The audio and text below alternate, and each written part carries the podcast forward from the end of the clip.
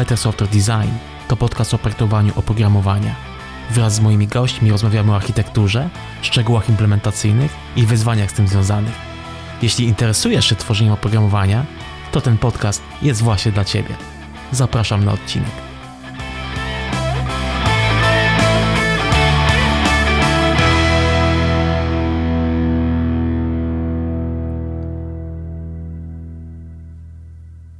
Pomysł na ten podcast pojawił się ponad dwa lata temu i co więcej, nawet w tamtym czasie udało się zrealizować kilka odcinków z zaproszonymi gośćmi. Niestety z różnych powodów te odcinki nigdy nie trafiły na serwer, one trafiły gdzieś tam do szuflad i przeleżały sobie ten ostatni okres mm, przez nikogo nie, nie, niepokojone. E, zmieniła się troszeczkę koncepcja, jaka przyświecała mm, podcastowi i nadszedł czas, żeby to wszystko gdzieś odświeżyć. W minionych dniach udało się nagrać całkiem sporo nowego materiału i te rzeczy, te nowe i, i też te wyciągnięte z szuflady będą trafiały jakby do Was w nadchodzącym czasie. Mam nadzieję, że komuś ten materiał się przyda, że kogoś zainspiruje do zrobienia jakichś ciekawych rzeczy, e, albo po prostu, że będzie się Wam przyjemnie tego słuchało i, i, i będzie być może jakiś materiał do, do dyskusji, czy to w zespole, czy tutaj gdzieś w, w komentarzach. Tematy, jakie będą poruszane w kolejnych odcinkach, będą oczywiście związane z architekturą oprogramowania, od bardzo wysokopoziomowych rzeczy o architekturze, o podejściu strategicznym, do zupełnie niskopoziomowych detali. Może nie aż na poziomie krzemu będziemy tutaj dyskutować, ale naprawdę tutaj mm, dosyć głęboko w niektóre tematy będziemy wchodzić.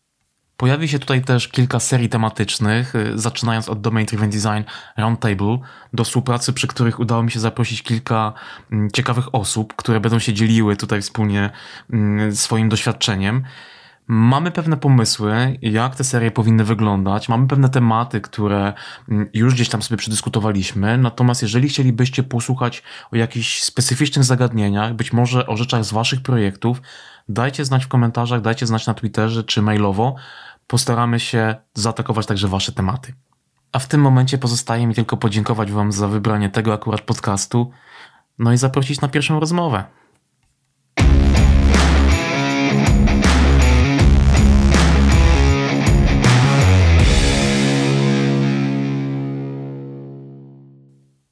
Tym odcinkiem chciałbym zacząć e, cykl e, pod roboczą nazwą DD Roundtable, e, przy czym ten stolik, przy którym będziemy rozmawiać, no okazuje się y, tymczasowo dosyć mocno wirtualny. Jak wiecie, pewnie koronawirus dosyć mocno wszystkim um, krzyżuje plany. Pokrzyżował te plany również mnie, e, więc zamiast spotkać się w jednym miejscu, tak jak to było zaplanowane, y, tymczasowo będziemy się spotykać wirtualnie. Po drugiej stronie jest ze mną Kuba Pilimon. Cześć Kuba. Cześć Mariusz, cześć wszystkim.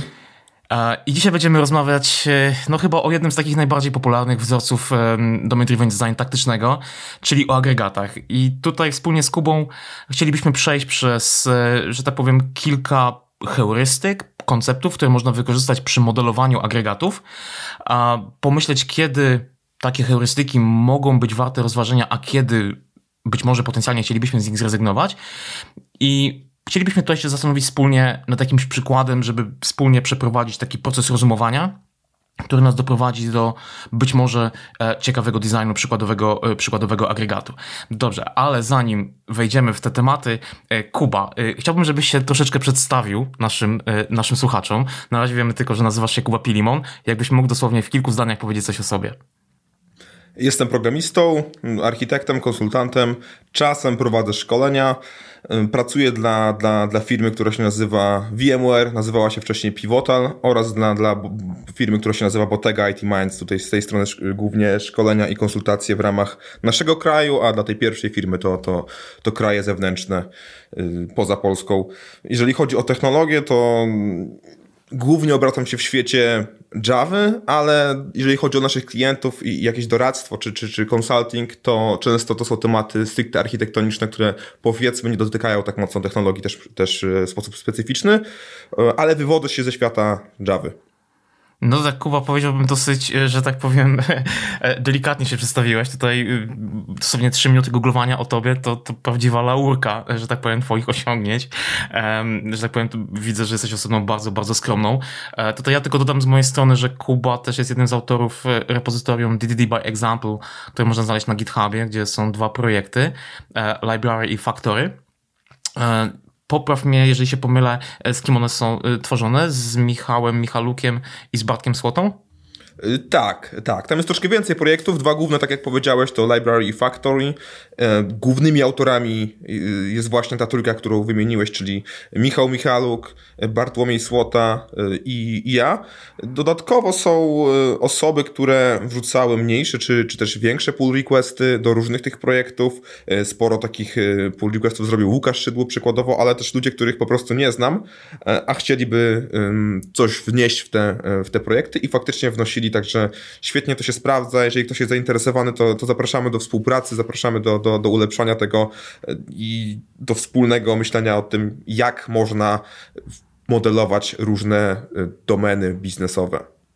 No a przy okazji można tam zobaczyć kawałek naprawdę fajnego, fajnego kodu, głównie, głównie Javowego, a choć zdaje się pod tym, pod tym repozytorium też jest jakiś przykład w, w innych technologiach, w, w, tym w moim, w mojej, w której ja się obracam na, na, na co dzień, zdaje się tutaj Arek Kondas jest autorem, także odsyłamy zainteresowane osoby, można, można podejrzeć i można oczywiście y, kontrybuować. A właśnie, Arek Kondas jeszcze jest kolejnym autorem, on teraz przepisuje, portuje te, te, jeden, z tych, jeden z tych projektów library na, na technologię PHP. Czyli to będzie ta sama domena, ale pokazane, że można zrobić to w różnej technologii. Zapomniałem o tym powiedzieć. Bardzo się cieszę, że dodałeś to. No jakbym mógł, wiesz, osobę z mojego community tutaj pominąć. Kuba, słuchaj, y, powiedz mi, jak to się w ogóle stało, że zainteresowałeś się y, domain driven? Bo tak spojrzałem dzisiaj jeszcze przed naszą rozmową na twojego LinkedIna i pierwsze y, wpisy, które gdzieś tam w twoim CV są powiązane z, z tą, powiedziałbym, metodyką myślenia o, o software'ze, to jest chyba 2013 rok, jeżeli chodzi, wiesz, o takie pozycje w CV. Jak, mhm. to się, jak to się w ogóle zaczęło w twoim przypadku? Właśnie uświadomiłeś mi, że mój LinkedIn jest nieodświeżany od, od wielu różnych e, miesięcy czy też lat. E, czy wiesz, z, tym, z, tym, odświeżaniem LinkedIna to trzeba być dzisiaj ostrożnie, tak? Bo dotkniesz LinkedIna, to znaczy, że planujesz zmienić pracę. A, no to prawda, to inna, to inna sytuacja. Na razie nie planuję zmienić pracy, ale też muszę przyznać, że zaniedbałem takie rzeczy jak, e, jak LinkedIn, jak odświeżanie tego, co, kiedy i, i gdzie się nauczyłem. Zainteresowanie co do DDD. Ja miałem, wydaje mi się, na tyle dużo szczęścia w swojej, nazwijmy to szumnie, karierze y, jako, pro, jako programista, że od początku, kiedy właściwie jestem w tej branży, trafiałem na osoby, które stosowały, można powiedzieć, ten, czy, czy, czy, czy pracowały zgodnie z tym etosem software craftsmanship, tak szumnie to sobie nazwijmy. E, więc te idee, czy to na przykład testów jednostkowych, czy, czy, czy test driven developmentu, czy wytwarzania oprogramowania sterowanego domeną, czyli właśnie można powiedzieć domain driven design, gdzieś się przejawiały w moich projektach na początku. E, właściwie od samego początku. E, projekt taki który, w którym cały zespół już powiedzmy pracował taką, takim sposobem myślenia, to faktycznie gdzieś 2012 rok chyba był. Ja wtedy zmieniałem pracę, dlatego że poprzednim projekcie, mając wiedzę już jakąś tam koncepcyjną na temat DDD, nie potrafiłem wprowadzić tego do, do o, tamtego projektu, więc po prostu no, zmieniłem środowisko. Jak to mówią, nie możesz zmienić projektu, to zmień projekt. I ja tak, zrobi, ja tak zrobiłem. Yy, I tak, 2013 rok, a wcześniej 2012 to była koncepcyjna wiedza. Gdzieś musiałem sobie poukładać w głowie, co się w mojej ogromnej aplikacji, którą wtedy utrzymywałem i rozwijałem, dzieje i nie potrafiłem tego zrozumieć i i stwierdziłem, że musi być jakaś inna droga, że jakby to tak nie może wyglądać, że wszystko co robię y, psuje jakieś inne rzeczy niezwiązane z tą funkcją biznesową, którą, którą wytwarzam. Mimo, że jakieś tam testy są, bardzo mało, ale wszystko powiązane było ze wszystkim. Nie rozumiałem tej domeny i mało kto ją rozumiał, muszę przyznać. Ona, ta wiedza była mega rozproszona y, po, po zespole programistycznym, po zespole analitycznym, y, więc stąd moja wtedy potrzeba szukania odpowiedzi na to pytanie i tak trafiłem na nie pamiętam, czy to był jakiś blog, czy to była książka, czy to było jakieś, jakieś wideo z konferencji, już teraz sobie nie przypomnę, ale tak trafiłem na, na, na domain driven design. I na początku oczywiście myślałem, że to jest po prostu pisanie NC z metodami zamiast NC anemicznych i, i, i gdzieś tak e, te, sobie w ten sposób to układałem w głowie, a dopiero potem zrozumiałem po jakimś czasie, że to jest powiedzmy skutek e, myślenia o, o, o biznesie w jakiś sposób konkretny. No właśnie, co, chciałem cię zapytać, jak to się stało, że technicznie zacząłeś to, to stosować? Nie dokładnie chodzi mi o drogę, bo tutaj widzę, że są takie, powiedziałbym, e, zasadniczo jest jedna główna droga która wiedzie przez właśnie przez te zainteresowanie wzorcami taktycznymi. Mhm. Nie? I dopiero później przychodzi to, to zrozumienie, to zainteresowanie tymi wzorcami, że tak powiem, yy, wyższego poziomu, tymi wzorcami strategicznymi, czyli bounded kontekstami, kontekst mapą i ubiquitous language, natomiast większość osób się dostaje i zaczyna się tym wszystkim interesować poprzez implementację. No jakby, trudno też jakby tutaj to zanegować, no bo w końcu wiesz, to jest coś, co, co na koniec dnia po prostu trzeba, jak to się mówi, zakomitować do, do, do, do repozytorium, no ale cieszę się, że jakby tutaj to, to, to już zarysowałeś, nie? że to jakby tędy tędy, tędy poszłeś. Ile ci zajęło mniej więcej przejście od, wiesz, od y, zrozumienia tego tematu? O, tak bym to ujął. Na razie to już zajmuje y, powiedzmy te, te 8 lat.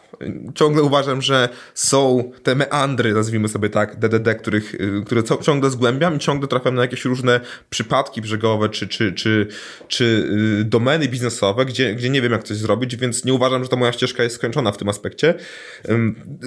Mogę odpowiedzieć na pytanie, ile mi zajęło przejście z tego, że ok, to nie chodzi o kod, albo sam w sobie kod tylko, tylko chodzi o sposób myślenia o biznesie, czyli właśnie ta strategia, no to to mi zajęło chyba mm, dwa lata i musiałem przejść do innego projektu, musiałem poznać innych ludzi, którzy po prostu pokazali mi to w świecie y, takim prawdziwego produktu, gdzie jest to tak, taki sposób myślenia istnieje z dwa lata, dwa lata myślałem o DDD jako powiedzmy kodzie. Tak muszę, y, muszę się do tego przyznać przed tobą. I w sumie, jeżeli ja mogę mieć też do ciebie pytanie, to, to, to, to kiedy u ciebie y, to się zaczęło? Myślenie o DDD, jaki był powód? Jeżeli mogę na chwilę też ja zadać ci jakieś pytanie. Oczywiście. Jest to takie pierwsze zetknięcie e, z DDD, bardzo szeroko rozumianym, to 2005 rok tylko to było troszeczkę inne DDD. Pracowałem w firmie, gdzie ten skrót oznaczał e, Deadline Driven Development. I, I, jakby tym była podyktowana też jakość e, niestety oprogramowania. Natomiast wiesz co, nie pamiętam dokładnie, który to był, wiesz, jakby kalendarzowo rok, natomiast była to jakaś prezentacja na, na, na konferencji. Nawet nie wiem, czy to nie Sławek Sobutka mhm. i, i, jego cykle, wiesz, prezentacji poświęcone i o modelowaniu i, i, i podejściu domenowym. A takim punktem gdzieś tam, który dosyć dużo e, y, zmienił dla mnie, to było, to było szkolenie, które zorganizował Łukasz Szydło, który ściągnął Alberto Bandoliniego do, do Polski. E, to było szkolenie, które miało na celu przejście przez i event storming i, i domain driven. Ja na to szkolenie poszedłem, żeby zobaczyć e, podejście Alberta do domain driven, a wyszedłem, e, wiesz, bardzo mocno zajawiony i, i event stormingiem i to był taki dla mnie taki moment, moment przełomu, który jestem w stanie tak, wiesz, dokładnie kalendarzowo wskazać. Mhm. Natomiast to się gdzieś tam zaczęło, zaczęło długo, długo wcześniej. No właśnie, ty mówisz 2005 rok. Ja w 2005 roku myślę, co robiłem. Chyba, chyba zaczynałem liceum, więc wracając do tego mojego, mojego szczęścia, y, że trafiałem na, na, na, na różnych ludzi, którzy taką wiedzę mieli, no to też no, pracujemy w jednej firmie, tak? Też ja, ty, Sławek i, i dla mnie to było dosyć dużo łatwiejsza ta droga była, no bo gdzieś wy byliście, można było was oglądać, można było z wami porozmawiać, można było się czegoś nauczyć. Także y, uważam, się, uważam że pod tym względem miałem naprawdę sporo szczęścia. No to w sumie dużo zależy od tego, wiesz, w jakich projektach jesteśmy, kogo, kogo trafimy, nie? Jak to się mówi, jesteś, wiesz, najlepszy w projekcie, to zmień, zmień projekt, zmień, zmień, zmień zespół, bo już jakby prawdopodobnie nie osiągniesz tutaj więcej. Um, Słuchaj, a co się, co się zmieniło w twoim podejściu? Bo tutaj wspomniałeś, że, że przez pewien czas, zdaje się przez dwa lata, e, myślałeś mocno kategoriami kodu i, i, dopiero po tej zmianie zobaczyłeś, że, że istnieje, wiesz, jakby inne, e, zupełnie zrozumienie e, tego tematu. I co się wtedy zmieniło jakby w, twoi, w twoim sposobie patrzenia na software, w twoim sposobie patrzenia na projekty? Zmieniło głównie się to, że zrozumiałem, że część informatyczna, nazwijmy to tak, całego biznesu, to jest tylko, no jak sama nazwa wskazuje, część jakiejś większej machiny. Więc często jest tak, że nasze oprogramowanie na przykład nie, nie, nie rozwiąże 90 albo inaczej 100% przypadków biznesowych, jakie ty jesteś w stanie sobie wymyślić i wszystkich edge case'ów, tak zwanych przypadków brzegowych, bo niektóre z nich są albo niemożliwe do zadziania się, albo są rozwiązywane na etapie nie samego oprogramowania, tylko na etapie tego, jak działa biznes, jakieś procesy rekoncyliacyjne, przy, przykładowo tego typu rzeczy. Więc ja zrozumiałem, że nie zawsze muszę roz, rozwiązywać wszystkie problemy, na jakie wpadnę sobie yy, przy modelowaniu jakiegoś, yy, no nazwijmy to rozwiązania w kodzie już. To była główna rzecz. Przy okazji takie rozumowanie zaczęło mnie sprowadzać do poziomu bardziej partnera biznesowego, bo ja musiałem z definicji też rozumieć mniej więcej, co ten biznes robi, żeby rozumieć, które reguły niekoniecznie muszą być sprawdzone w kodzie, tak? Jakby to wynikało jedno z drugiego. Przez co rozumiałem też inne rzeczy. Są inne spojrzenia na, na, na jakieś klocki biznesowe. Są różne perspektywy to miało jakieś konsekwencje techniczne, no bo zrozumiałem ideę bounded kontekstów, nie wiedząc jeszcze, że to jest bounded kontekst, powiedzmy, jakich szukać, ale mniej więcej czułem już, że to będą jakieś niezależne cząstki ze sobą, które się cechują, powiedzmy, spójnym językiem w środku, który nie zawsze może być spójny na zewnątrz. Czyli takie wyższe, wysokopoziomowe spojrzenie na, na wytwarzanie, można chyba nazwać to architektury oprogramowania. Dobra, słuchaj, bo z, z, tego mi się tutaj, wiesz, jakby zaczyna klarować taki, taki obraz, że faktycznie dosyć dużo zależało od tego, wiesz, jakby w jakim projekcie byłeś i, um, i, i jakich okazji też miałeś, że tak powiem, doświadczyć gdzieś tam na swojej ścieżce programistycznej, jakie osoby spotkałeś. Nie? Natomiast jestem w stanie sobie też wiesz, wyobrazić zupełnie inną drogę jakby dojścia do tych samych rzeczy, o których my tutaj rozmawiamy, nie? że jako programista mogę pójść do, do księgarni, czy też wiesz, w dzisiejszych czasach e, szalejącej pandemii mogę sobie tą książkę gdzieś tam kupić i, i odebrać z paczkomatu. Mogę przeczytać sobie y, Evansa czy, czy, czy Vernona mhm. i zderzę się prawdopodobnie z tym, że będę miał trudność w zrozumieniu tych wszystkich, tych wszystkich rzeczy. Wiesz, to nie są książki łatwe. Jasne. E, ja, ja Evansa, to, to przyznam się bez bicia, chyba trzy czy cztery podejścia miałem. Y, od całości, wiesz, tak od dechy do dechy chyba nigdy nie przeczytałem, zawsze to czytam sobie jakimiś tam fragmentami, tymi, które akurat gdzieś tam, gdzieś tam potrzebuję. I na początku pamiętam, że wiesz, kilka lat temu to była dla mnie lektura dosyć trudna, mhm. bo nie rozumiałem, wiesz, niektórych konceptów, nie? Bo miałem też gdzieś tam z tyłu głowy to, że kurczę, te projekty, wiesz, x lat temu, nie, tam naście, jakby też były zupełnie inaczej implementowane, nie? Jakby takim tym, yy, takim twistem, który dosyć dużo problemów mi gdzieś tam na początku, na początku sprawiał, gdzieś tam dawno temu, to były te, te nieszczęsne agregaty, tak? Czyli te obiekty, do których, wiesz, na końcu, na końcu dążymy, ich staramy się gdzieś tam szukać i można powiedzieć, że duża część jakiejś tam analizy, którą się robi gdzieś tam przed projektem, jest nakierunkowana właśnie po to, żeby zobaczyć, gdzie są te agregaty, jak one wyglądają i co one gdzieś tam sobie yy, przechowują. Mhm. I właśnie tutaj, tutaj, chciałbym, żebyśmy sobie tutaj wspólnie yy, porozmawiali na temat tych, tych, tych, tych agregatów. Jak w ogóle ty rozumiesz koncept agregatu? Czym dla ciebie jest agregat?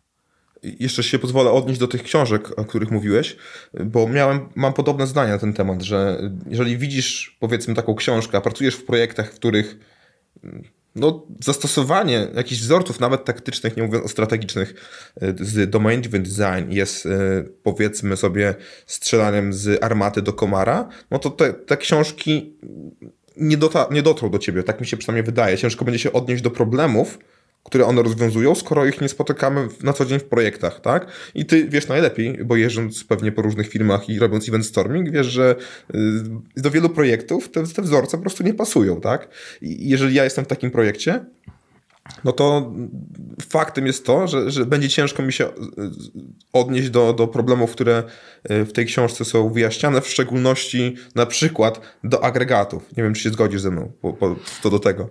Tak, jak najbardziej. Tutaj wiesz, jakby podpiszę się pod tym, bo dużo zależy też od klasy systemu, w którym my jakby bierzemy udział, tak? W sensie, za którego implementację jesteśmy odpowiedzialni. Jeżeli to jest system, który jest, wiesz, tylko i wyłącznie zbieraczką danych, nie ładnym interfejsem do przysłowiowego Excela, mhm. no to tak naprawdę, wiesz, i jednocześnie wszystkie decyzje, y, które są podejmowane w tym systemie, nie są podejmowane przez software, ale są podejmowane przez człowieka i to człowiek bierze pełną odpowiedzialność i software tutaj, wiesz, służy tylko za narzędzie agregacji i prezentacji danych, to, to umówmy się tutaj prawdopodobnie, prawdopodobnie, nie? bo być może analiza była gdzieś tam wcześniej źle zrobiona, tego miejsca, y, że tak powiem, na takie zaawansowane jakieś techniki nie ma, nie? A z drugiej strony oczywiście może być tak, że, że ta obecna, ten obecny kształt systemu e, to jest po prostu wykrzywiona rzeczywistość i, i, i ten system powinien być zupełnie inaczej zbudowany. Mhm.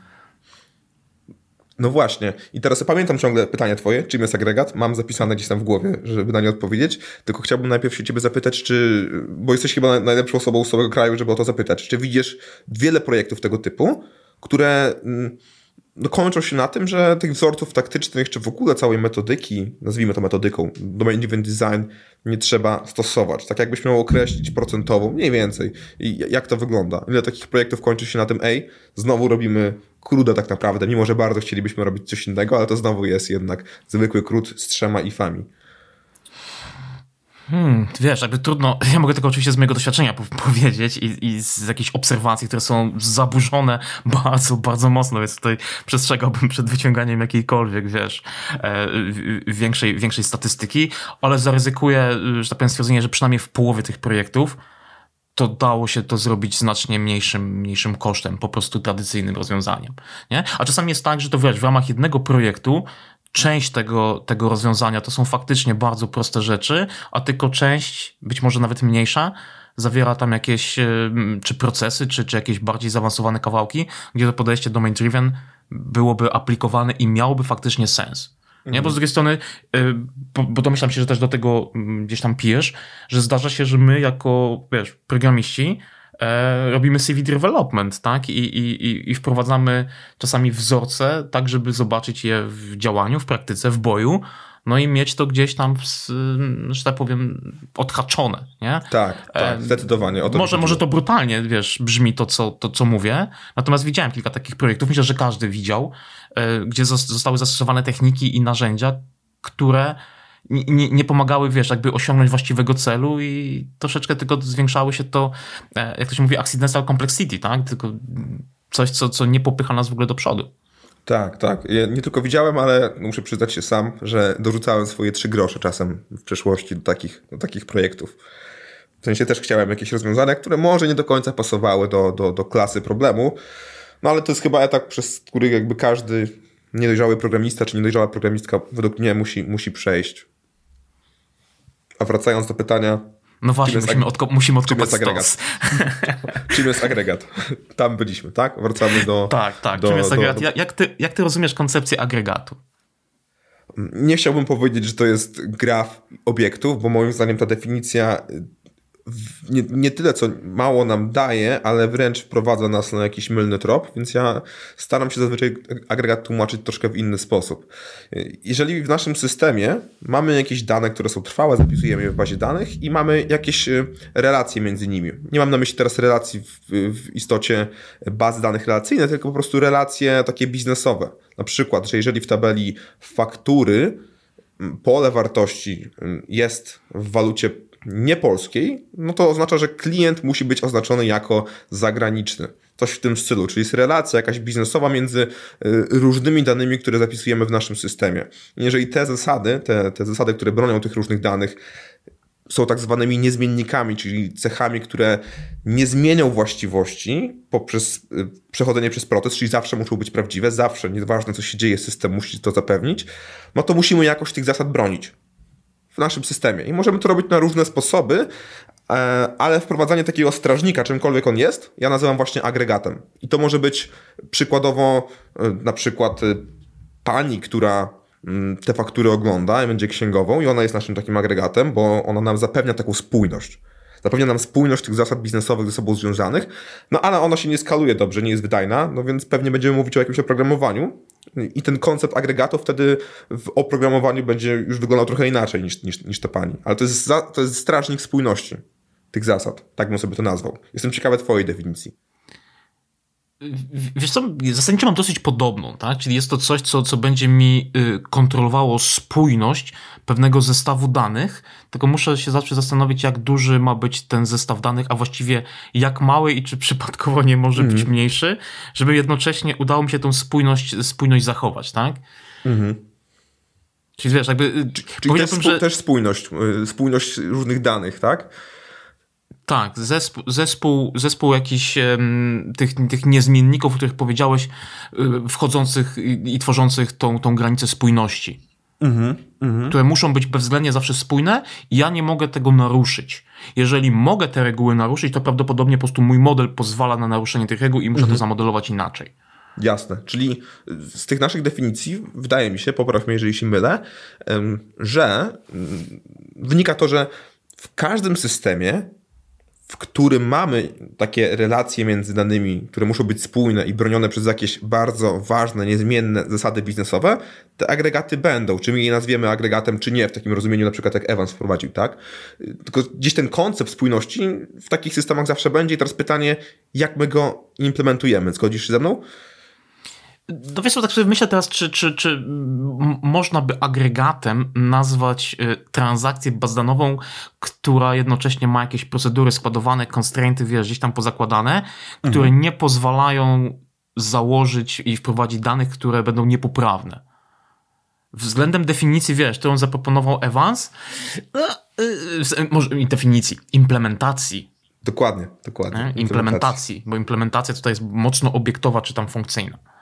No właśnie. I teraz y, ostatnio rozmawiałem z, Sławkiem Sobudką i on mnie nauczył takiego słowa e, e, reifikacja chyba, czyli urzecz, urzeczowienie jakiejś idei. I tutaj jest idealny przykład, że masz ideę agregatu, który jest strażnikiem i ją urzeczawiasz w jakimś, w jakimś aspekcie, na przykład właśnie panią w księgowości albo softwarem. I tu dochodzi jeszcze kolejny poziom rozgałęzienia, że tak jak powiedziałeś, w oprogramowaniu możemy iść dalej, możemy robić to obiektowo, funkcyjnie, albo na bazie danych, tak? To ciągle będzie agregat, który być może będzie mniej testowalny i, i, i mniej czytelny i, i, będzie mniejszą funkcję komunikacyjną spełniał, ale to ciągle jest bronienie danych. Co z tego, że na bazie danych, tak? Co z tego, że constraintami. To ciągle jest ta sama zasada, tylko w inny sposób zaimplementowana. Być może w naszym kontekście nawet lepszy, bo nie mamy programistów, powiedzmy, backendowych, tylko samych DB adminów. Przykładowo, tak teraz sobie rzucam, nie? Wracając do definicji, ja nie wiążę jej nigdy z implementacją. Staram się nie wiązać jej z implementacją ani z paradygmatem, czy, czy obiektowością, czy funkcyjnością, y, tylko raczej właśnie z ideą zachowania spójności. Wiesz co, teraz mi się tak skojarzył jeden z, z projektów, w których miałem okazję gdzieś kiedyś mm, uczestniczyć jako konsultant gdzieś tam z zewnątrz. Był to system x-letni, który miał całą logikę w bazie danych Mhm. E, front, wiesz, jakby aplikacja, która była na tym zbudowana, była tylko i wyłącznie interfejsem e, użytkownika i cała logika niestety była zapisana gdzieś tam w procedurach składowanych e, i, i, i właśnie w tych constraintach. Autorzy, że tak powiem, porzucili ten projekt i poszli w inne miejsce, a zespół został z, z odziedziczonym spadkiem kawałka kodu i temat, jaki tam się pojawił, to była próba zrozumienia tego, co właściwie w tej bazie danych żyje.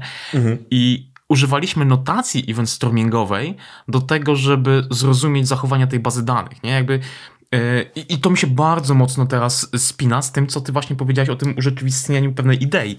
Bo zobacz, jakby pewnie ko kojarzysz ten obrazek, e, który Alberto Brandolini ma w tej swojej książce, czyli Picture That Explains Almost Everything, czyli takie te dwa tak. kółka, e, na których są pokazane wszystkie building bloki stormingowe.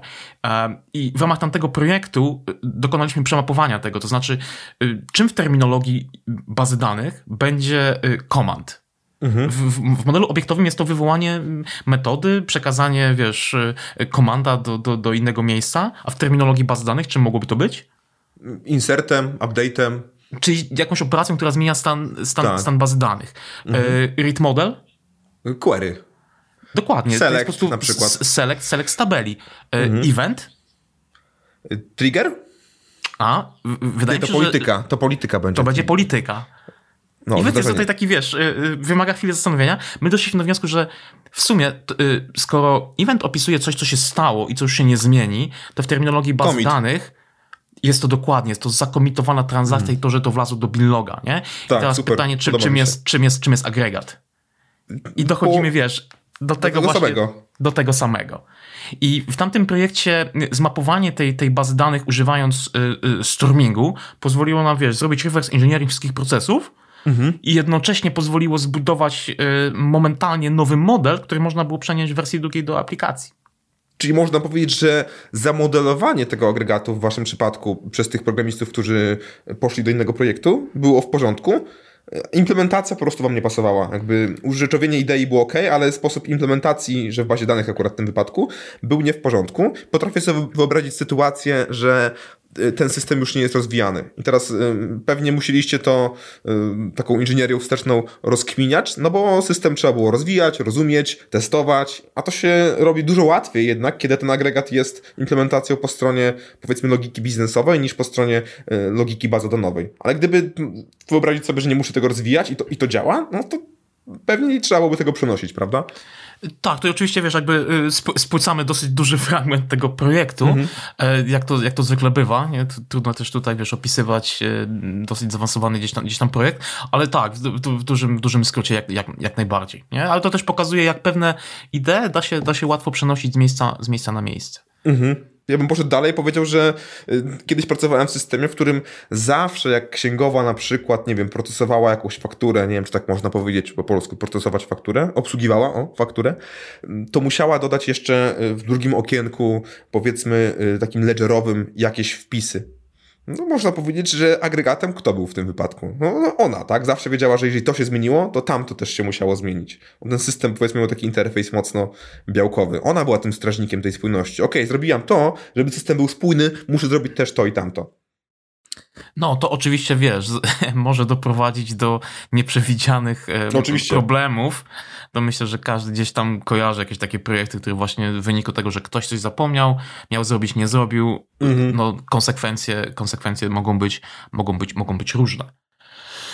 No dobra, słuchaj, czyli, czyli tym takim fragmentem tej naszej definicji jest to, że, może nie naszej, do której tutaj w sumie wspólnie dochodzimy, jest to, że to jest jakiś zestaw, zestaw niezmienników, które tworzą nam mm, tą barierę mm, spójności i wewnątrz tej, tej bariery wszystko musi być atomowo, atomowo spójne, zawsze spójne. Mhm. A co się, co się będzie działo, jeżeli ja będę te, teraz te reguły próbował naruszyć? Tak? Czyli, czyli yy, załóżmy, że yy, istnieje jakiś niezmiennik, ja teraz mhm. ten niezmiennik moimi działaniami, jako użytkownik prawdopodobnie tego systemu, próbuję przekroczyć, próbuję je przełamać. I, i nieważne, czy, czy, czy, implementacja będzie, wiesz, białkowa, tak, czy ten interfejs będzie białkowy, czy, czy, czy krzemowy, y, to czym to się powinno skończyć? Próba naruszenia takich reguł. Mogę doprowadzić do tego, żeby ten model w środku posiadał niewłaściwe dane, które są niespójne? Nie, bo to, to by znaczyło, że zmieniła nam się definicja agregatu, bo miały być te niezmienniki, e, faktyczne te reguły, które muszą być zawsze spójne. Jeżeli je złamałeś, no to nie bronisz tych niezmienników, e, więc jeżeli ty próbujesz zmienić taki stan, e, nie wchodząc w implementację, czy to jest właśnie, nie wiem, baza danowa, czy, czy, czy obiektowa, czy funkcyjna, nie powinieneś móc obsłużyć takiej komendy jakkolwiek to zrobisz, czy zwrócisz, wyjąt, czy zwrócisz wyjątkiem, czy, czy, czy zwrócisz jakiś błąd, czy, czy baza danych powie ci jej, przepraszam, nie mogę tego zrobić, nie ma znaczenia, ale nie powinieneś do tego dopuścić. Jakby ta komenda nie powinna być obsłużona w sposób pozytywny. Tak mi się wydaje. Jakie jest twoje zdanie? Wiesz co, tak, jakby tutaj znowu trudno się z tobą spierać. Muszę, mogę się tylko z tobą zgadzać. E, to też jest troszeczkę też problem tutaj tego, tego naszego kręgu. E, my bardzo często mamy mhm. dosyć mocno zbliżone e, podejścia do pewnych rzeczy i czasami wiesz, jakbyśmy się nawet chcieli pokłócić, to, to ta kłótnia jest troszeczkę taka dziwna. Tak, na siłę na siebie, ale to czasami to jest niezłe ćwiczenie, nie? żeby jakby przyjąć inny punkt widzenia. Ja, ja, pamiętam, nie wiem, czy byliśmy wtedy na tym samym warsztacie, tym, tym naszym wewnętrznym botegowym, mhm. gdzie y, trzeba było na chwilę przyjąć inny punkt i go bronić za wszelką cenę. E, to tak, była przed, przed jednym, przed jednym z, z, z for developersowych, e, że tak powiem, e, edycji ta Warszawy. Dos, dosyć fajne ćwiczenie, ale tutaj no, trudno, trudno to jakby zaaplikować. Nie, mogę się z tego z tobą zgodzić. To słuchaj, to w takim razie, to co będę miał wewnątrz tego agregatu? Co tam muszę mieć, żeby zapewnić spójność tych reguł biznesowych? Muszę tam teraz... jakieś o, o strukturę tego, tego obiektu wewnątrz. Okay, wcześniej powiedziałeś mówimy... coś o grafie obiektów. Mhm. Czyli mówimy już teraz technicznie i powiedzmy na razie w paradygmacie takim obiektowym się obracamy, tak? Że już tak, trzymajmy, trzymajmy się tego podejścia. E, ja wcześniej mówiłem o grafie, o grafie jakichś związanych ze sobą obiektów, no ale ja osobiście nie lubię tej definicji, no bo ona będzie konsekwencją, a nie czymś, do czego dążymy. Może tak. Dlaczego konsekwencją? No bo jeżeli pomyślę o tym, że to jest cel, że muszę mieć ze sobą graf związanych ze sobą obiektów, no to mogę dojść do wniosku, że okej, okay, nie wiem, modeluję sobie agregat Weźmy taki przykład, który naj, najczęściej jest e, podawany, bo nic innego nie przychodzi mi do głowy. Zamówienie. I zamówienie może mieć tylko 40 pozycji, powiedzmy, nie? No, zamówienie zawiera pozycje, więc jest, pozycje są związane z zamówieniem, więc muszę je dodać do agregatu. Pozycje mają też opis. Być może ten opis jest bardzo długi. Być może opis yy, nie jest jedyną cechą e, tej pozycji, ale też powiedzmy chcę pokazać zdjęcie tego produktu, który zamówiłem. Więc jeszcze wciągam zdjęcie tego produktu. No bo przecież skoro zamówienie zawiera pozycje, a pozycje zawierają z kolei, tak koncepcyjnie idąc takim UML-em i, i, i ideą relacji agregacji, zawierają też zdjęcie. No to wciągam to wszystko i, i dochodzę do agregatu, który jest powiedzmy połową mojej bazy danych, no i to do końca nie, nie w tę stronę można, nie w tę stronę powinno się pójść. Jeżeli wyjdziemy z kolei od tego, że mam jakiś obiekt, nie wiem jeszcze, co ma w środku, ale on zapewnia mi spójność tych trzech reguł. Przykładowo właśnie, mm, że mam mm, zamówienie, które może mieć maksymalnie 40 pozycji, no to mogę dojść do wniosku, że żeby odpowiedzieć na to pytanie, ej, czy już przekraczasz, czy nie, nie potrzebuję wszystkich pozycji, tylko potrzebuję liczbę od 0 do 40. Czy już przekroczyłeś, czy nie. I przez to nie wciągam całej tej ym, złożoności innych obiektów, tylko wciągam jedną daną, można powiedzieć, to będzie tak zwana wartość, value object, która wynosi od 0 do 40 w tym momencie. Jeżeli jest większa niż 40, to niezmiennik mówi, przepraszam, ale nie możesz już dodać kolejnej pozycji. Wtedy w ten sposób, jak o tym pomyślę, no to mogę dojść do wniosku, że agregat będzie zawierał jakieś dane, które są konsekwencją zapewnienia tych niezmienników. I oczywiście, ok, te rzeczy będą ze sobą jakoś, jakoś związane i dochodzimy do tego grafu obiektów, które są jakoś ze sobą związane, ale taką drogą, a nie drogą właśnie takiego myślenia, nie chcę powiedzieć biznesowego, ale takiego z rzeczywistego świata, że, że pozycje są częścią e, faktury, że samochód ma silnik i ma cztery koła, koła mają opony, więc ja to wszystko muszę mieć w agregacie. Niekoniecznie, bo niekoniecznie musi być tak, że między jakimiś danymi tego ogromnego obiektu, który teraz stworzyłem z grafu innych, są ze sobą jakoś ściśle związane e, jakąś regułą biznesową. Może tak nie być. No to po co mi w takim razie ten agregat? To wiesz, to, to rodzi mi się od razu pytanie, które ktoś może tutaj zadać. Przecież ten niezmiennik mogę ochronić w identyczny sposób i zapewnić, jakby wiesz, spójność tego modelu w momencie, kiedy mam ten obiekt wartości, który będzie mówił, mam, że mhm. tam mam 40 pozycji i będę miał kolekcję obiektów reprezentujących poszczególne pozycje. Mhm. Tak. Gdzie jest, gdzie jest różnica? A, można tak zrobić. Jasne, że, że, że jakby naturalnym jest tak zacząć, Natomiast warto zadać sobie pytania, tak? Czy, czy, czy mój agregat nie rośnie ym, zbyt bardzo? Bo teraz, jeżeli wciągnąłeś relację do, do, do pozycji w tej faktury czy, czy zamówienia, no to czemu by nie wciągnąć też coś, co z kolei jest y, zależnością od pozycji gdzieś dalej. Jakby mamy takie y, tranzytywne zależności. Ale z kolei, gdy, gdyby powiedzieć, że dobra, to jest max 40, ten agregat będzie miał 40 rzeczy i one już nie ciągną za sobą innych obiektów, no to można by tak zacząć. Problem się pojawia wtedy, kiedy na przykład ten niezmiennik od 40 zwiększa się do, nie wiem, 100 tysięcy, tak? Może tak być. Tak? Od jutra pozwalamy na zamówienie na 100 tysięcy klientom VIP. Powiedzmy. Teraz to oznacza, że za każdym razem, jak dodaję nowe zamówienie do mojego agregatu, to muszę w taką kolekcję tych 100 y, tysięcy wciągnąć. Ktoś powie, no ale ja używam ORM-a i, i mam lazy loading. No dobra, no ale jeżeli dodajesz do tej kolekcji, no to większość ORM-ów pociągnie tą kolekcję, serializuje te dane z bazy danych, czyli stracimy czas na łączu, stracimy czas procesora i później dodamy nowy obiekt do tego tylko po to, żeby zrobić kanta na bazie danych tak naprawdę, bo my sprawdzamy, czy jest większy niż 10 tysięcy. Y, więc mogę dojść w ten sposób do agregatu, który, który jest zbyt duży, powoduje problemy wydajnościowe przy ładowaniu, przy zapisywaniu. Y, no ale jasne, jeżeli wiem, że ten powiedzmy niezmiennik na ten, na ten moment jest 40 i nie spodziewamy się, że ta, ta reguła będzie jakoś elastyczna w przyszłości i nam z kolei pomaga takie modelowanie, że wciągnęliśmy te 40 czy, czy, czy 30 tych, tych, tych pozycji, no to trzeba być pragmatycznym też, tak? Można sobie po prostu to wciągnąć świadomie, bo wiemy, że, że nie przeszkadza nam to powiedzmy w tym w wydajności. Jakbym tak w ten sposób do tego podchodził. Jak ty uważasz? Teraz, teraz możesz się nie zgodzić pewnie. No właśnie będę miał problem, żeby się nie zgodzić, bo jakby z, z, mojej perspektywy tutaj to sterowanie tą granicą, czy ona będzie, wiesz, czy będę pomniejszał ten agregat, nie, i, i być może coś, co powinno się znaleźć wewnątrz tego agregatu, wyskoczy mi na zewnątrz tej, tej granicy mhm. spójności.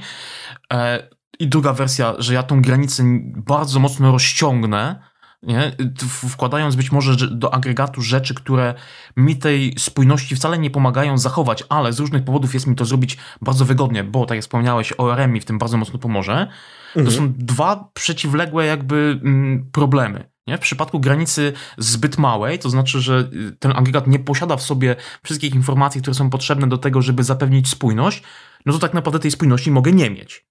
Tak. Nie? Bo, bo, no bo ten obiekt nie ma, y, że tak powiem, wszystkich informacji i musiałbym koordynować pewnie zmiany na iluś obiektach jednocześnie, a tego byśmy raczej w tym podejściu próbowali y, y, uniknąć. Chcielibyśmy, mhm. żeby ta zmiana agregatu była też jakby zmianą atomową w kontekście jakiegoś tam persystentnego storage'u, na przykład bazy danych. Tak, tak. I z tak. drugiej strony ta, ta, ta, ta rozdmuchana granica powoduje, że prawdopodobnie mam dwa rodzaje problemów. Albo mam problemy performance'owe, no bo tak jak mówisz, te pakiety po sieci muszą z tej bazy przylecieć, te obiekty trzeba zinstancjonować, więc i z, y, czas utworzenia tych obiektów, wyciągnięcia z bazy, przemielenia tego gdzieś tam przez te wszystkie procesory, to będzie zajmowało jakieś tam być może nano, być może milisekundy i performance aplikacji może gdzieś tam, y, że tak powiem, troszeczkę ucierpieć, a z drugiej hmm. strony mogłoby się jeszcze tak zdarzyć, że ja do tego agregatu bym włożył inne obiekty, na których ktoś może w tym samym czasie wykonywać jakąś operację. Mhm. I wtedy ucierpi może nie performance, ale współbieżność. Tak, tak, no bo będziemy musieli czekać na, na jednym obiekcie spotykają się dwie niezależne transakcje biznesowe. Dokładnie. Jakby, I teraz wiesz, jakby rodzi mi się kolejne, kolejne pytanie. To skoro tą granicę mogę poprowadzić na prawdopodobnie dziesiątki różnych sposobów, to teraz jak ja mogę, jako wiesz, programista, spróbować y, przeprowadzić jakiś proces, y, który mnie doprowadzi do tego, żebym ja wiedział, gdzie ta granica faktycznie jest. Mhm. I w jaki sposób ty to robisz? W jaki sposób tobie się udaje znaleźć taką, wiesz, faktycznie granicę, granicę agregatu, załóżmy w projekcie, do którego, wiesz, jakby, no załóżmy, że dołączasz do, do jakiegoś Greenfielda i teraz ty możesz zrobić w tym projekcie wszystko, co tylko, co tylko umiesz, czym, czym tylko się, wiesz, jakby tutaj zajmujesz, do tego, żeby faktycznie ten projekt zrobić, wiesz, zgodnie, zgodnie ze sztuką. Jakby u ciebie mhm. taki proces rozumowania wyglądał? A to jeżeli faktycznie mogę zrobić wszystko, to tak e, by the book, jakby do tego podejść, to fajnie zrobić sobie jakąś analizę, czy to na przykład w postaci design level event stormingu, jeżeli mamy na to czas i, i no fajnie byłoby mieć na to czas, albo jeżeli jest zespół, który jest do tego chętny i, i, i mamy takie wszystkie polityczne, powiedzmy, tematy załatwione, żeby coś takiego robić, no to ekstra. I wtedy, jeżeli mam y, taką sytuację, no to odkryję y, powiedzmy sobie tak, odkryję sobie niezmienniki, żółte karteczki, tak? Żółte karteczki, które są silnie związane z jakimiś pomarańczowymi karteczkami, czyli ze zmianami stanu. Yy, przykładowo wracając do naszego yy, zamówienia, które miało pozycję, taką yy, na pewno pomarańczową karteczką, czyli zmianą stanu, zdarzeniem domenowym biznesowym, byłoby dodano pozycję do zamówienia, tak? Dodano mhm. produkt. I teraz żółtą karteczką byłoby, w naszym przykładzie, nie możesz mieć więcej produktów niż 40 w zamówieniu. Tak? To jest niezmiennik. No i teraz, y, jeżeli mamy y, szereg takich niezmienników i szereg zdarzeń, no to warto szukać, warto szukać zmian stanu, które mogą ci wpływać na te niezmienniki. Czyli, no dobra, kiedy może się odpowiedź na pytanie, że już mam 40 albo nie mam 40, czyli żółta karteczka zmienić? No wtedy, kiedy nastąpiła jakaś zmiana stanu, która dodała, dodała produkt lub go odjęła, czyli dwie, y, dwie żółte, nie żółte, tylko pomarańczowe karteczki. Widać wtedy silny wpływ zmian stanu na te niezmienniki, co oznacza, że te dwa zdarzenia muszą być wypuszczane przez jeden agregat, co oznacza, że ich przyczyny, czyli zazwyczaj komendy, muszą wpaść w jeden agregat. I w ten sposób sobie modeluję taką granicę. Tutaj jest bardzo duży trik, no bo gdzieś idąc takim tropem, mogę dojść do wniosku, że wciągam wtedy wszystko. Gdzieś się trzeba odsiąść zastanowić się, jakie reguły biznesowe mogą być, mm, nie chcę powiedzieć na chwilę niespójne, bo to powoduje taką trochę e, zawsze problem, w szczególności w rozmowach z biznesem, ale mm, które mogą być, e, powiedzmy, zapewnione za jakiś czas. Przykładowo, dodanie 30 e, produktu do mojego zamówienia powoduje, że ja dostaję też 3 punkty lojalnościowe. No i teraz pytanie, czy ja muszę też w takim razie punkty lojalnościowe w tym zamówieniu modelować, więc pewnie i całego klienta? No nie musisz, bo nie ma innego żadnego niezmiennika żółtej karteczki, który, ma, który jest zależny od tych punktów. Więc to może być powiedzmy w następnym obiekcie, który trzyma ci tylko licznik punktów lojalnościowych i ewentualnie ma niezmienniki związane z tymi punktami. I w ten sposób szukam tych granic, czyli szukam żółtych karteczek i, i, i szukam y, pomarańczowych karteczek, które mają na siebie silny wpływ w postaci takiego, ok, to złamie mi ten niezmiennik. Y, jak ty do tego podchodzisz? Cały czas pytam, jak ty, jak ty, jak ty, ale jestem bardzo ciekawy po prostu, jak, jak, jaki sposób ty do tego podchodzisz. Wiesz co, tutaj powiedziałeś jedną rzecz, która, jeżeli ktoś nas słucha, y, kto miał okazję przeczytać książkę Introducing Event Storming Alberto Brandoliniego, to miał okazję obejrzeć jakąś jego prezentację, Mhm. to może bezpiecznie właśnie wystrzelić. Ponieważ Racja. Żółta kartka, tak? Żółta kartka, do, dokładnie to. Ja stosuję identyczne podejście, ze względu na to, że y, y, wiele osób, y, z, których, z którymi mam okazję gdzieś tam współpracować, tak na przykład z tobą i też patrząc na kilka osób gdzieś tam w internecie, doszło do bardzo podobnego wniosku. U Alberto mm, w tym, w tym obrazku, który wyjaśnia niemal wszystko, sekwencja, która modeluje mm, jakby okolice agregatu jest taka, że mamy komendę, mamy agregat, mamy event tak? I te agregaty gdzieś tam się wyłaniają.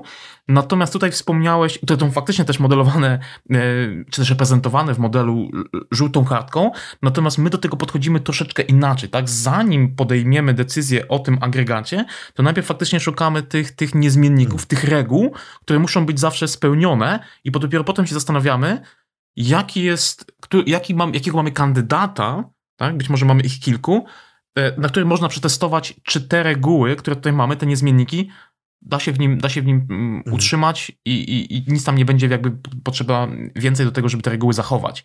I to jest krok, którego w oryginalnym stormingu nie ma, a który tak. też w mojej ocenie bardzo mocno wpływa na to i pomaga osiągnąć znacznie lepszy design tych agregatów, ponieważ da się do tego łatwiej dojść. I o tych y, nie wiem, jak ty to robisz, y, na, na którym etapie wprowadzasz te, te, te niezmienniki, te, te żółte karteczki.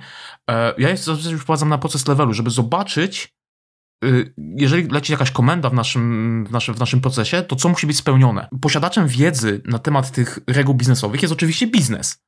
Nie? Natomiast to, że my te reguły zamkniemy w jakimś agregacie, to jest już coś bardzo mocno technicznego i być może nawet nie chcielibyśmy y, reprezentantów biznesu męczyć takim słownictwem, nie? bo agregat to, agregat to nie jest słowo, które powinno się pojawić na sesji, e, zwłaszcza z osobami, e, kolokwialnie mówiąc, bardzo nietechnicznymi.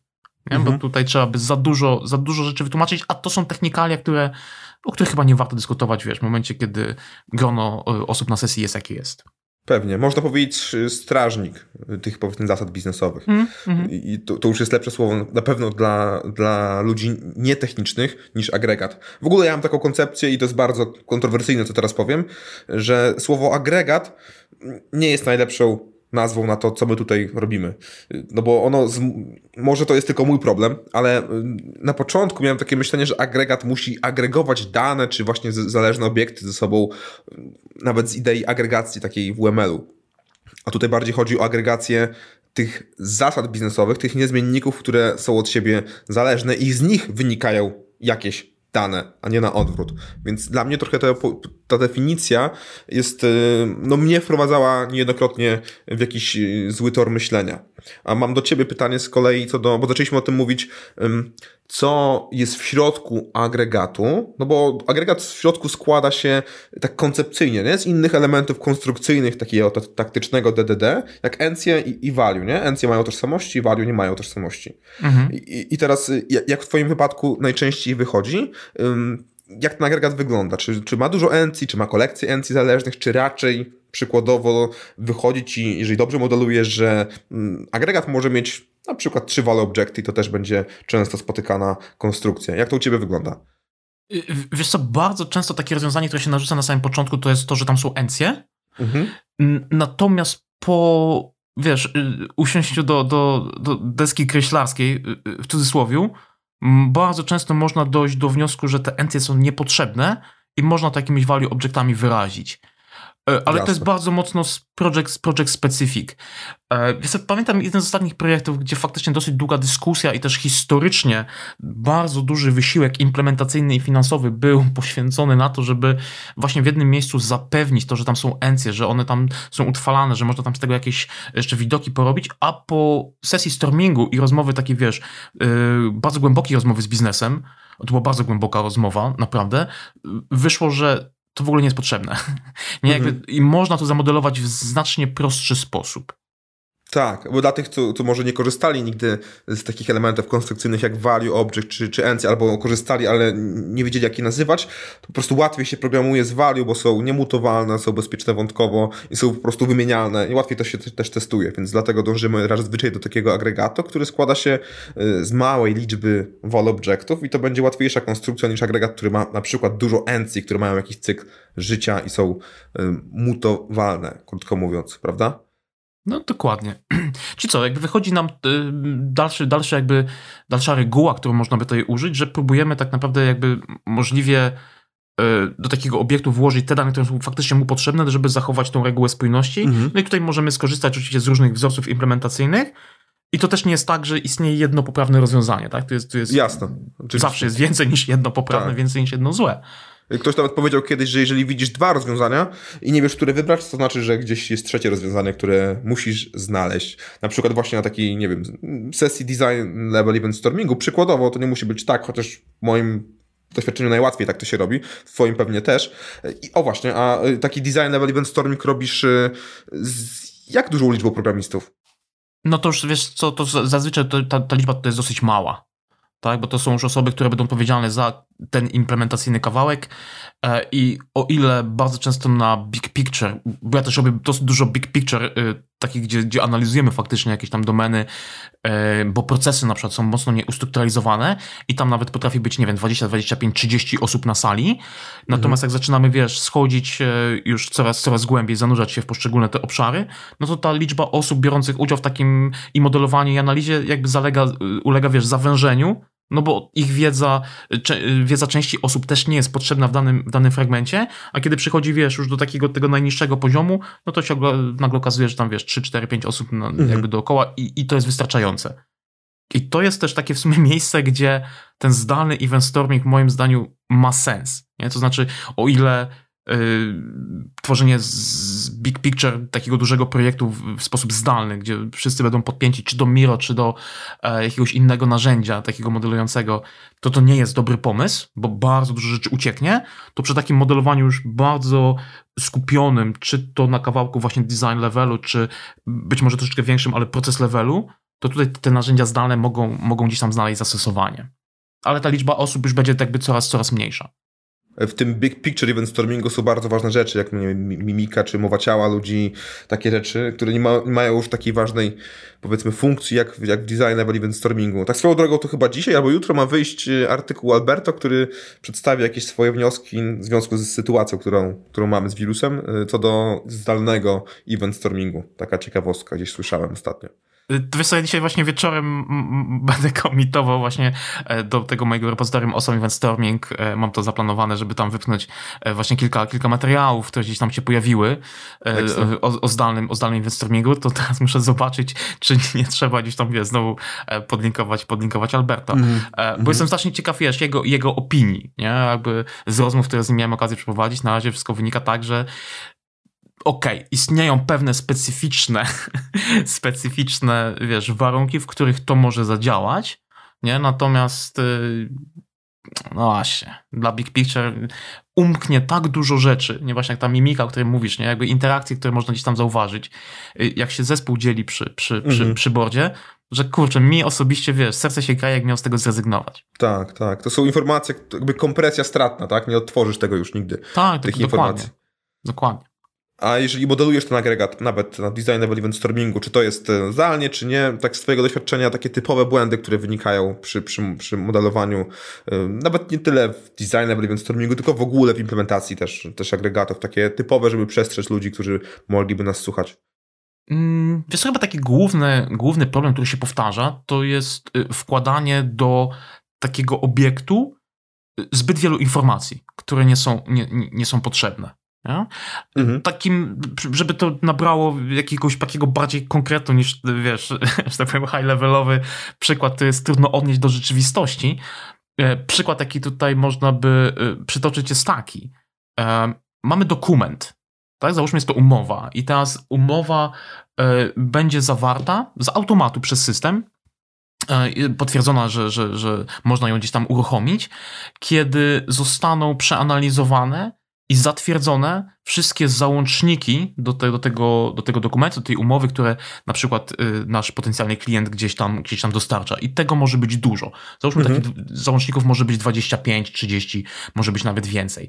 Natomiast te załączniki też mogą mieć różną strukturę. Nie? Tam może być albo bardzo bogaty jakiś zestaw danych, bo to na przykład dane od, z jakiegoś formularza, albo mogą to być na przykład skany 120-stronicowego dokumentu w PDF-ie i jest to po prostu y, dosyć duży obiekt obiekt, po prostu. Mhm.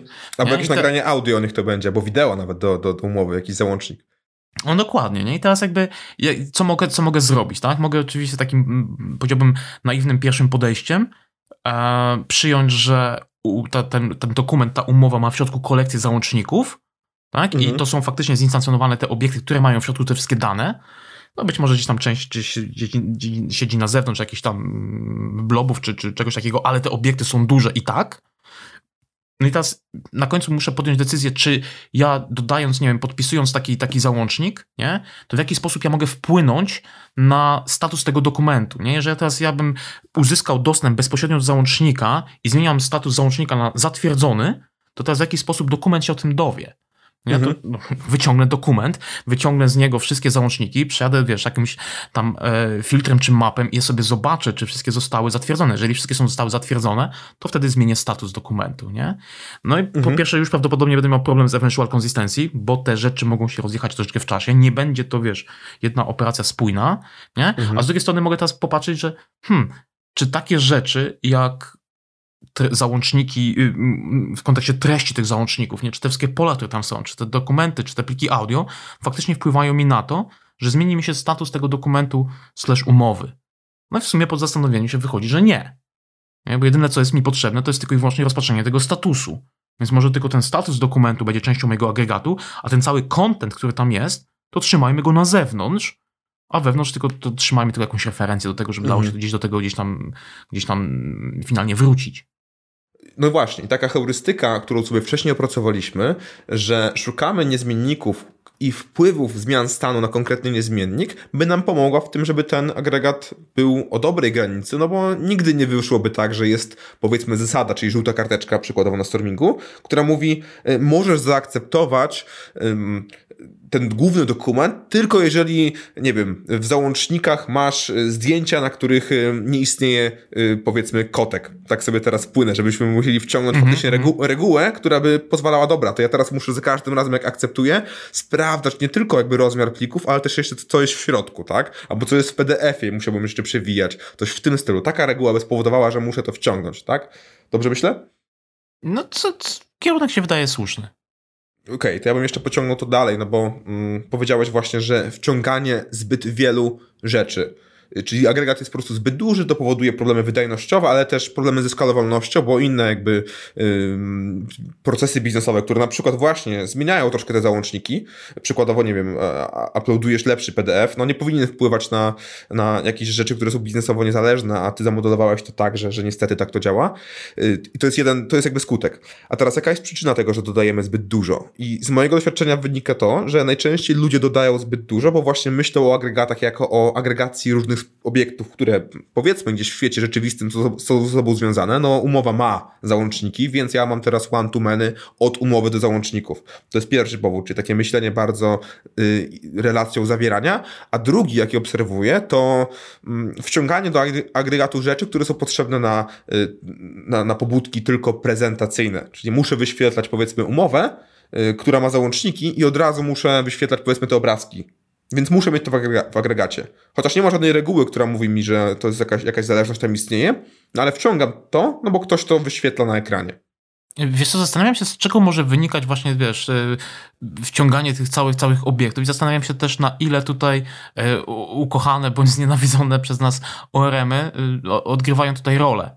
Nie? Bo skoro narzędzie y, y, pozwala mi to zrobić, to ja wezmę narzędzie, mhm. bo po prostu pozwoli mi oszczędzić jakby czas. Nie? A w mhm. rezultacie mogę się nieświadomie y, wpakować na jakieś tam problemy, o których tutaj wcześniej, że tak powiem, rozmawialiśmy.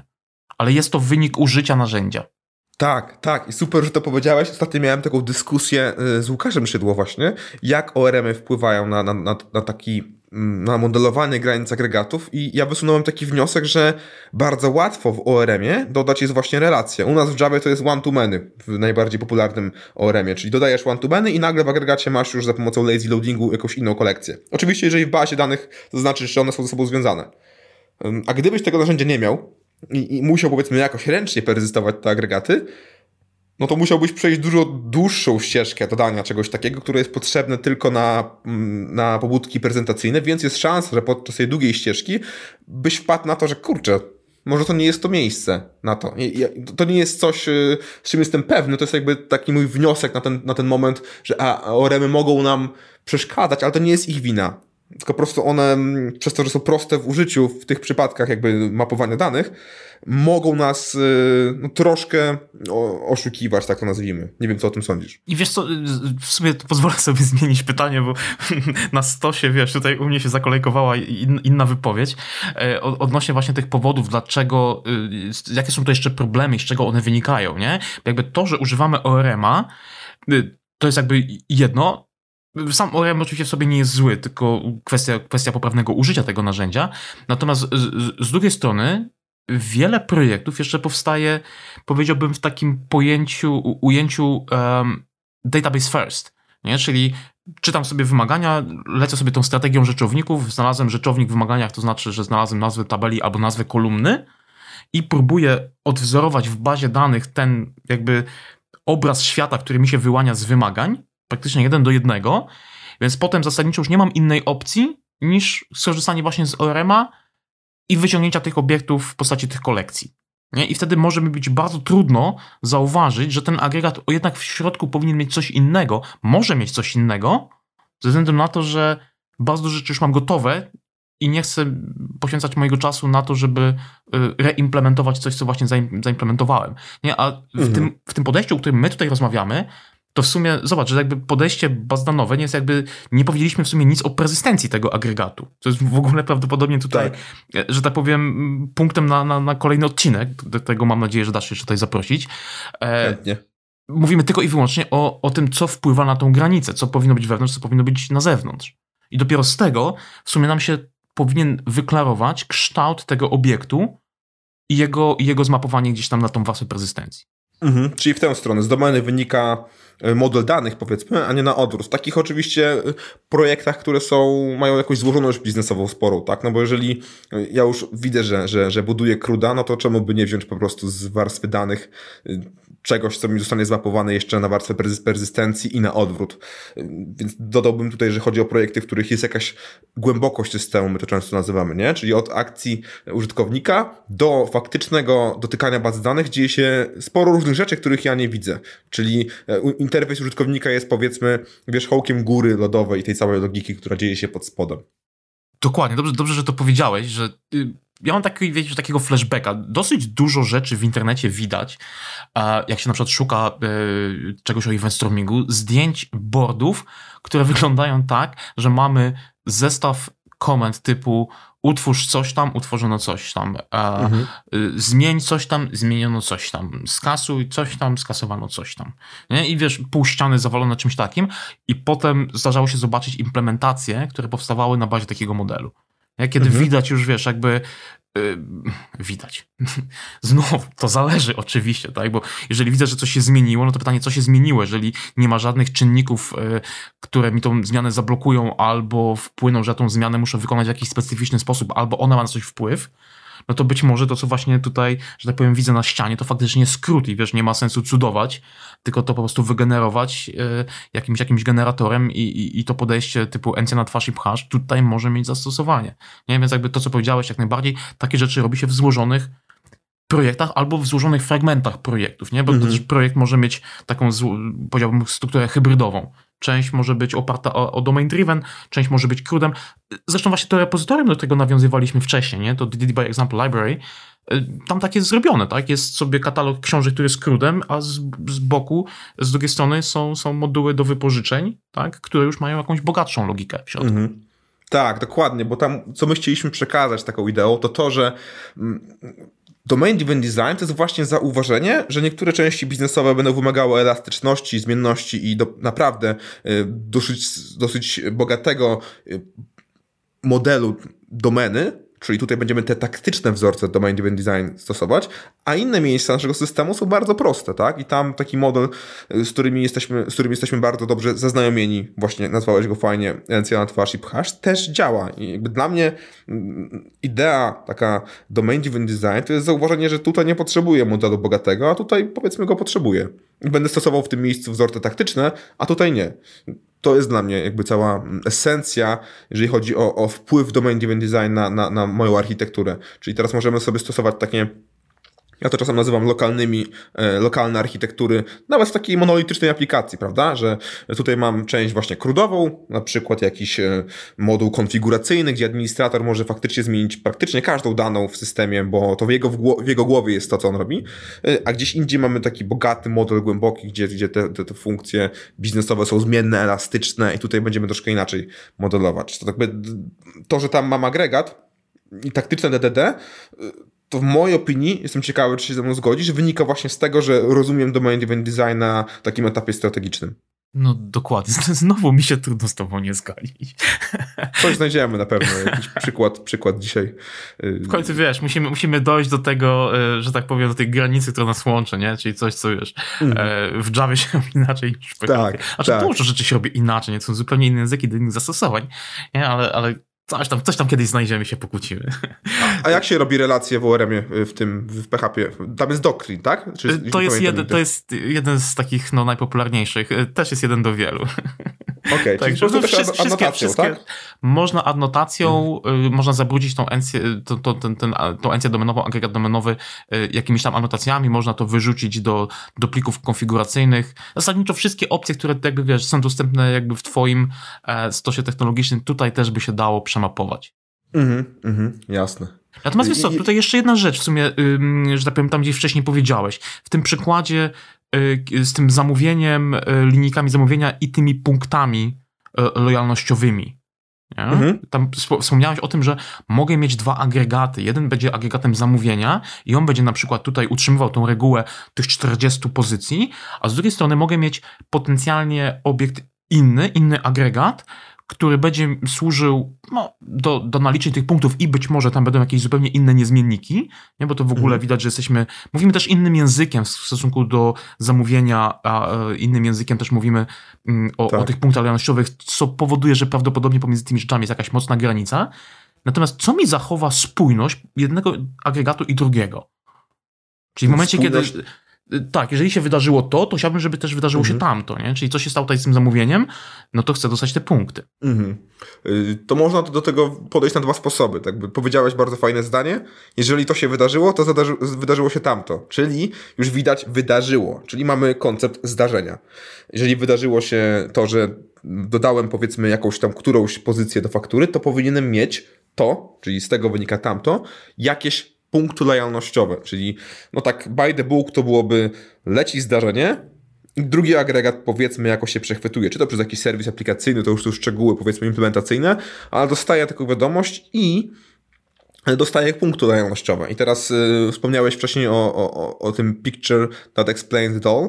Po środku często tam się jeszcze daje y, politykę, prawda? Czyli, no dobra, ale jeżeli to był klient VIP, no to y, pewnie będzie miał tych punktów więcej za to zamówienie. Jeżeli to jest zwykły klient, no to mniej. Jeżeli to jest ostatni piątek miesiąca, to na przykład zero, czyli mam jeszcze mm, sposób specyficzny obsługi tego zdarzenia w kontekście moich y, punktów lojalnościowych. To najczęściej się modeluje zmienność biznesu w tym, w, ty, w tym miejscu. Y, I to jest tak powiedzmy by the book. I teraz y, znowu powiem coś kontrowersyjnego. Może będzie szansa, żebyś się ze mną nie zgodził. Czy, mm, czy uważasz, że takie od razu zawsze wprowadzanie zdarzeń domenowych do, do, do projektów, który powiedzmy nigdy tego nie widział, jest na pewno lepszym rozwiązaniem niż to, żeby mieć drugi agregat, którym faktycznie te punkty realnościowe są i serwis aplikacyjny byłby zmuszony do tego, aby zrobić akcję na pierwszym agregacie i zrobić później na drugim. Wiem, to łamie zasadę nie modyfikuj nigdy e, jednego, dwóch, dwóch e, agregatów w transakcji, bo tak naprawdę z tym zdarzeniem to jeszcze tak by the book powinniśmy to zrobić na zasadzie spójności końcowej, czyli pierwsza transakcja się skończyła, dopiero później obsługujemy zdarzenie drugą transakcją, ale to wnosi z tego, co obserwuję, mm, bardzo duży problem w zespołach, które nigdy tego nie robiły, bo taką spójność końcową dostarczyć możesz tylko mając jakąś, jakąś jakieś pod spodem narzędzie, na przykład coś do messagingu, ktoś ci, coś, to, to ci dostarczy te wiadomości y, w pewny sposób, tak aby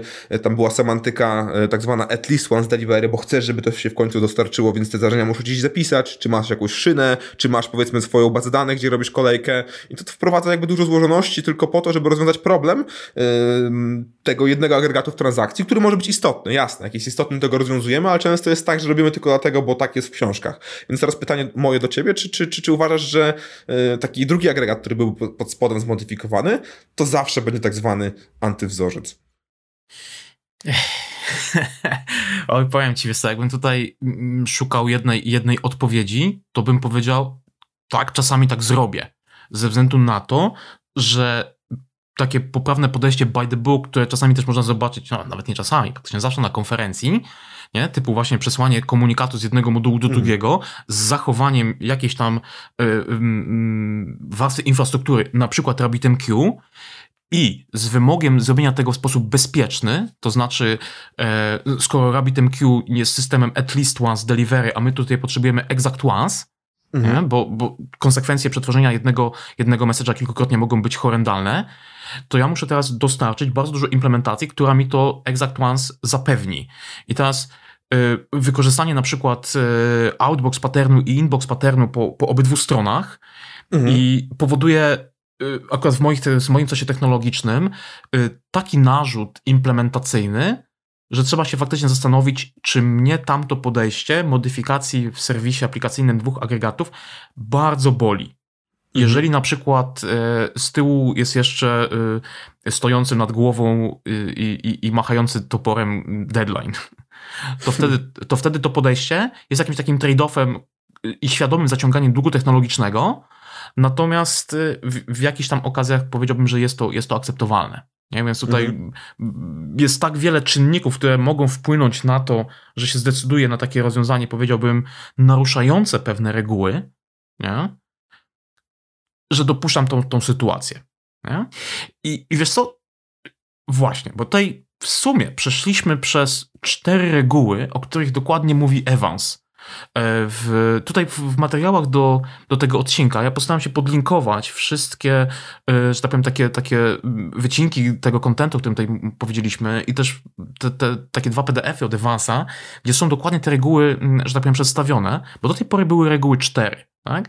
Że modelujemy um, tą granicę spójności i, i, z wykorzystaniem prawdziwych niezmienników, projektujemy małe agregaty, inne agregaty E, czy też rzeczy staramy się przez e, tożsamości gdzieś tam mm, odwoływać i to takie zachowanie zmian, e, które może być rozleczone w czasie, czyli to eventual consistency chcemy zamodelować raczej poza naszą granicą naszego agregatu, gdzieś tam na zewnątrz, czy to eventami, czy tutaj właśnie mhm. w, tym, w tym podejściu um, naruszającym tą zasadę jednego, jednego agregatu w jednej, w jednej transakcji mm, czy, czy, czy jednego komanda, to Evans też pokazuje cztery inne powody, dla których można te reguły złamać. I które złamanie tych reguł może doprowadzić do innego designu tych agregatów, i czasem się tak robi. Nie? Ale wydaje mi się w ogóle, że wiesz, reguły czasami są po to, żeby czasami je złamać. Tylko ja muszę być świadomym, dlaczego ją łamię, Dokładnie. jakie są konsekwencje i czy chcę ponosić jakby y, konsekwencje, które, które z tego złamania wynikają. Mhm. Y, o, tym, o tym myślę, że możemy tutaj się umówić na kolejną rozmowę.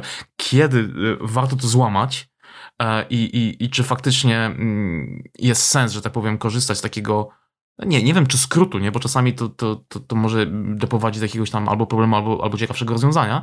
Natomiast jest to coś, co, co chciałbym rozważyć gdzieś tam. Jasne, fajnie jest o tym myśleć, y, że powinno być by the book tak, ale robię inaczej, ponieważ wszystko zawsze jest w kontekście jakiegoś zestawu kompromisów. I teraz pytanie, który kompromis dla mnie jest ważniejszy, nie? Czy na przykład wiedza zespołu, który nie, nie ma doświadczenia z tym, albo to, że muszę teraz no, wziąć na przykład Rabbita, albo napisać inbox, outbox, czy to, że zamodelowałem dwa agregaty w jednej transakcji zmieniane. Yy, który kompromis dla mnie jest istotniejszy, który driver architektoniczny w moim kontekście tutaj powinien być promowany. Dobra, Kuba, e, bo tak zbliżamy się powoli do końca naszej rozmowy i, i w sumie na koniec chciałbym cię poprosić o to, żebyś y, patrząc na twoje doświadczenie, na też twoje, wiesz, jakby sesje i, i projekty, w których miałeś uczestniczyć, um, dał jakąś taką radę, co ja jako, powiedziałbym, osoba wchodząca do tego świata e, e, domain driven, która być może nie spotkała się z agregatami, z tym, z tym podejściem, ale która chciałaby takie podejście zastosować u siebie w projekcie, no być może, wiesz, w produkcyjnym, być może w pet projekcie, to mhm jakieś takie rady z twojej perspektywy, coś, co może mi być pomocne, e, żeby, wiesz, nie, nie przewrócić się 10 razy na tej, na tej drodze, na której przewróciło się, wiesz, 50 e, czy tam 100 innych programistów. Mógłbym teraz powtórzyć te cztery rady, które wymieniłeś, ale to byłoby takie y, niemiłe, więc muszę powiedzieć coś innego. Moim zdaniem te rady i tak wynikają z tego, że już rozumiemy, czym są agregaty. Czyli te rady, że buduj mały agregat, czy też y, referencje przez tożsamość do innego agregatu, czy jeden w transakcji i tak dalej. Taką, jakbym miał wybrać największą radę, którą przy, przy modelowaniu agregatów warto sobie wbić w głowę, to pytanie, czy mój system musi zachowywać jakąś spójność. Bo jeżeli nie musi, no to co bym tam nie robił, to szukanie agregatów będzie tylko złożonością przypadkową. To jest pierwsze pytanie, czy jest faktycznie jakaś spójność między tymi danymi? Czy jest jakaś dana, która zależy od innej, one się zmieniają jakoś razem i nie mogę doprowadzić do sytuacji, kiedy tak zwany niezmiennik jest złamany. Jak już jest taka sytuacja, to e, szukanie granic poprzez modelowanie mm, niezmienników, które są ze sobą bardzo ściśle spójne, bo są zmieniane na przykład jednym zdarzeniem, w jeden obiekt, a nie agregowanie rzeczy, które wydają się koncepcyjnie od siebie zależeć. Przykładowo, mm, ta faktura nie musi mieć wszystkich pozycji, chociaż w rzeczywistości o tym tak myślimy. Myślimy tutaj metaforą zawierania, no ale agregat do zachowania spójności potrzebuje na przykład tylko licznika. Więc y, w ten sposób myślenie doprowadzi mnie do, do, do tych zasad. Przykładowo, że agregat jest wtedy mały, tak? No bo to wyniknie z tego, że wciągam tylko tyle, co potrzebuję, aby zapewnić te, e, te niezmienniki, czy te żółte kartki z, z stormingu. To jak mam wybrać jedną rzecz, to to jest właśnie, i tak wybrałem dwie chyba, to to będą te rzeczy. To ja z mojej strony bym jeszcze dorzucił e, kwestionowanie tego, czy system zawsze musi być spójny. Nie? I w momencie, kiedy na przykład uczestniczymy w sesji stormingowej e, i, i pytamy się naszego biznesu, czy system musi być spójny, to już powinno gdzieś tam y, w naszej głowie zabrzmieć, y, że tak powiem, y, jakiś, powinien zabrzmieć jakiś tam dzwonek alarmowy, powinniśmy zadać inne pytanie. Nie? Bo tak.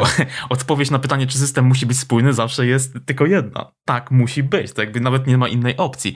Zapytajmy się, odwróćmy pytanie, zapytajmy się, a co będzie, jakie są konsekwencje biznesowe, które nas bardzo mocno bolą, jeżeli tej spójności na przykład nie będzie przez 3 sekundy, przez 5 sekund. Tak. Jeżeli tych, no. tych, tych konsekwencji nie będzie, to znaczy, że tutaj ten fragment, o którym zawsze dyskutujemy na, na, na sesji stormingowej, nie musi być wspólny. To znaczy, że tutaj być może mamy dwa agregaty i na przykład nie wszystko musi być utrwalane w ramach jednego, jednego konceptu. Tak, super heurystyka, podoba mi się, super pytanie.